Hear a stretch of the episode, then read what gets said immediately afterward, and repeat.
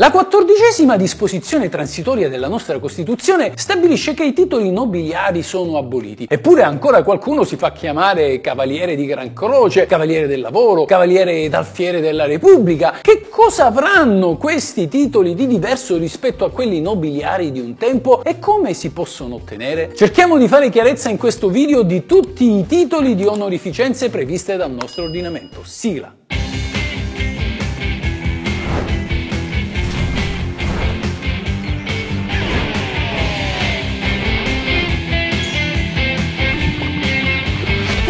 Questa è la legge! La nostra Costituzione ha abolito i titoli nobiliari e ciò come necessario corollario del principio di uguaglianza. Il conferimento di titoli nobiliari infatti ha sempre rappresentato nelle monarchie, oltre che un motivo di discriminazione, anche una prerogativa regia. Del resto il nostro ordinamento repubblicano riposa sull'idea che siamo tutti uguali e abbiamo pari dignità sociale, dignità fondata sul lavoro e non certo sull'appartenenza a una determinata dinastia o al possesso della proprietà. Via quindi tutti i titoli titoli di conti, marchesi, duca e chi più ne ha più ne metta. Cosa ci rimane? Le onorificenze che sono cosa ben diversa dai titoli nobiliari. Vengono riconosciute non già in ragione dell'appartenenza a una determinata famiglia o della titolarità di un latifondo, ma dei meriti conseguiti. Prova a immaginare, c'è una macchina che ti porta dritto nel cortile del Quirinale, un membro dello staff della Presidenza della Repubblica ti accoglie e ti accompagna nel salone in cui il pubblico aspetta per applaudire i tuoi meriti, quelli per i quali sarai premiato sul colle più alto d'Italia. Arriva il Presidente della Repubblica, ti guarda, ti ti sorride, salivazione azzerata ed infine elenca i motivi per i quali ti trovi lì. Ti avvicini a lui, ricevi la ricompensa al tuo talento e ai tuoi sacrifici e poi te ne torni a casa magari convinto che in quel preciso istante sia cambiata per sempre la tua vita, ma poi scopri che non è così. Tutto resta come prima, al pari di chi riceve un premio simbolico per aver fatto la migliore fotografia a un panorama. Ma come si arriva a così tanto?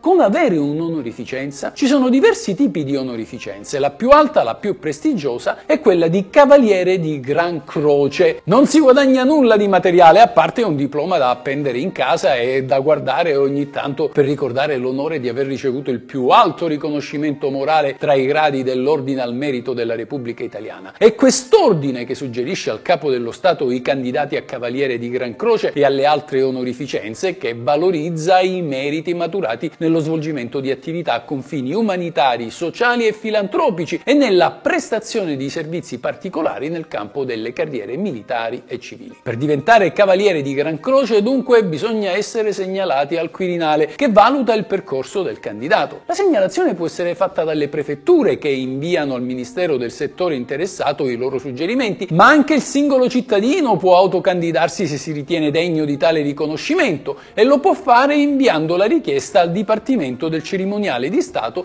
presso la Presidenza del Consiglio dei Ministri, ufficio onorificenze e araldica di Palazzo Chigi che si trova in via dell'Impresa 90 ovviamente a Roma. Senza aspirare a così tanto c'è chi comunque riceve di buon grado e ci mancherebbe altro il titolo di Cavaliere del Lavoro un'onorificenza che ha accompagnato, oltre a quello del più noto CAV degli ultimi tempi, cioè Silvio Berlusconi, i nomi di Gianni Agnelli, Pietro Barilla, Enzo Ferrari, Emilio Lavazza, Guglielmo Marconi, Ottavio Missoni, Adriano Olivetti, Giambattista Pirelli, Giovanni Treccani e tanti altri ancora. Il conferimento di questa onorificenza è regolamentato da una legge del 1986, la numero 194. Della selezione si occupa il Ministero dello Sviluppo Economico, che è a capo del Consiglio dell'Ordine al Merito del Lavoro. Ogni anno possono essere nominati fino a 25 cavalieri che abbiano tenuto una condotta civile e sociale esemplare, particolare, operato in via continuativa e con almeno 20 anni con autonoma responsabilità nel settore per il quale l'onorificenza è proposta, rispettato gli obblighi tributari nonché quelli previdenziali e assistenziali a favore dei lavoratori, rispettato l'onore e l'economia dell'Italia nella loro attività, nonché promosso l'economia e l'occupazione del paese. Requisiti come questi fanno pensare che per ricevere un'onorificenza bisogna arrivare ad una certa età, un po' come i senatori a vita che occupano questo incarico dopo anni e anni di presidenza prestigioso lavoro o impegno sociale, ma non è così. C'è un titolo particolare riservato anche ai giovani, è quello di Alfiere della Repubblica. Questa onorificenza è stata istituita nel 2010 dall'allora Presidente della Repubblica Giorgio Napolitano attraverso l'attestato d'onore riservato ai ragazzi che non hanno ancora compiuto 18 anni e che si sono distinti nello studio, in attività culturali, scientifiche, artistiche, sportive, nel volontariato oppure hanno compiuto atti o adottato comportamenti ispirati a senso civico, altruismo e solidarietà. Può diventare alfiere qualsiasi minorenne italiano, anche residente all'estero, oppure straniero residente in Italia che sia nato nel territorio nazionale o che abbia frequentato con profitto le scuole italiane per almeno 5 anni. L'attestato è conferito dal Presidente della Repubblica in un numero massimo di 30 ogni anno su proposta del segretario generale del Quirinale e sentita un'apposita commissione valutativa. Ad esempio per le nomine del 2022 i presidi hanno suggerito quasi 3.400 ragazzi che avevano ottenuto i requisiti richiesti, cioè una votazione minima di 9 decimi al diploma di licenza media, almeno 8 decimi di media per ciascuno dei primi 4 anni della scuola superiore. La votazione di 100 centesimi all'esame di maturità è stata verificata solo per i candidati della graduatoria finale. Di questi in 25 hanno ricevuto dalle mani di Sergio Mattarella il riconoscimento come migliori studenti d'Italia. E voi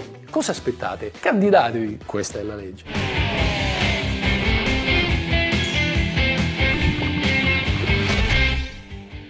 Questa è la legge. Questa è la legge. Ciao amici, se vi interessa sapere cosa dice la legge, come va interpretata, cosa si può fare e cosa non si può fare, il tutto in un linguaggio semplice ed accessibile a tutti, iscrivetevi al mio canale. Questa è la vera legge.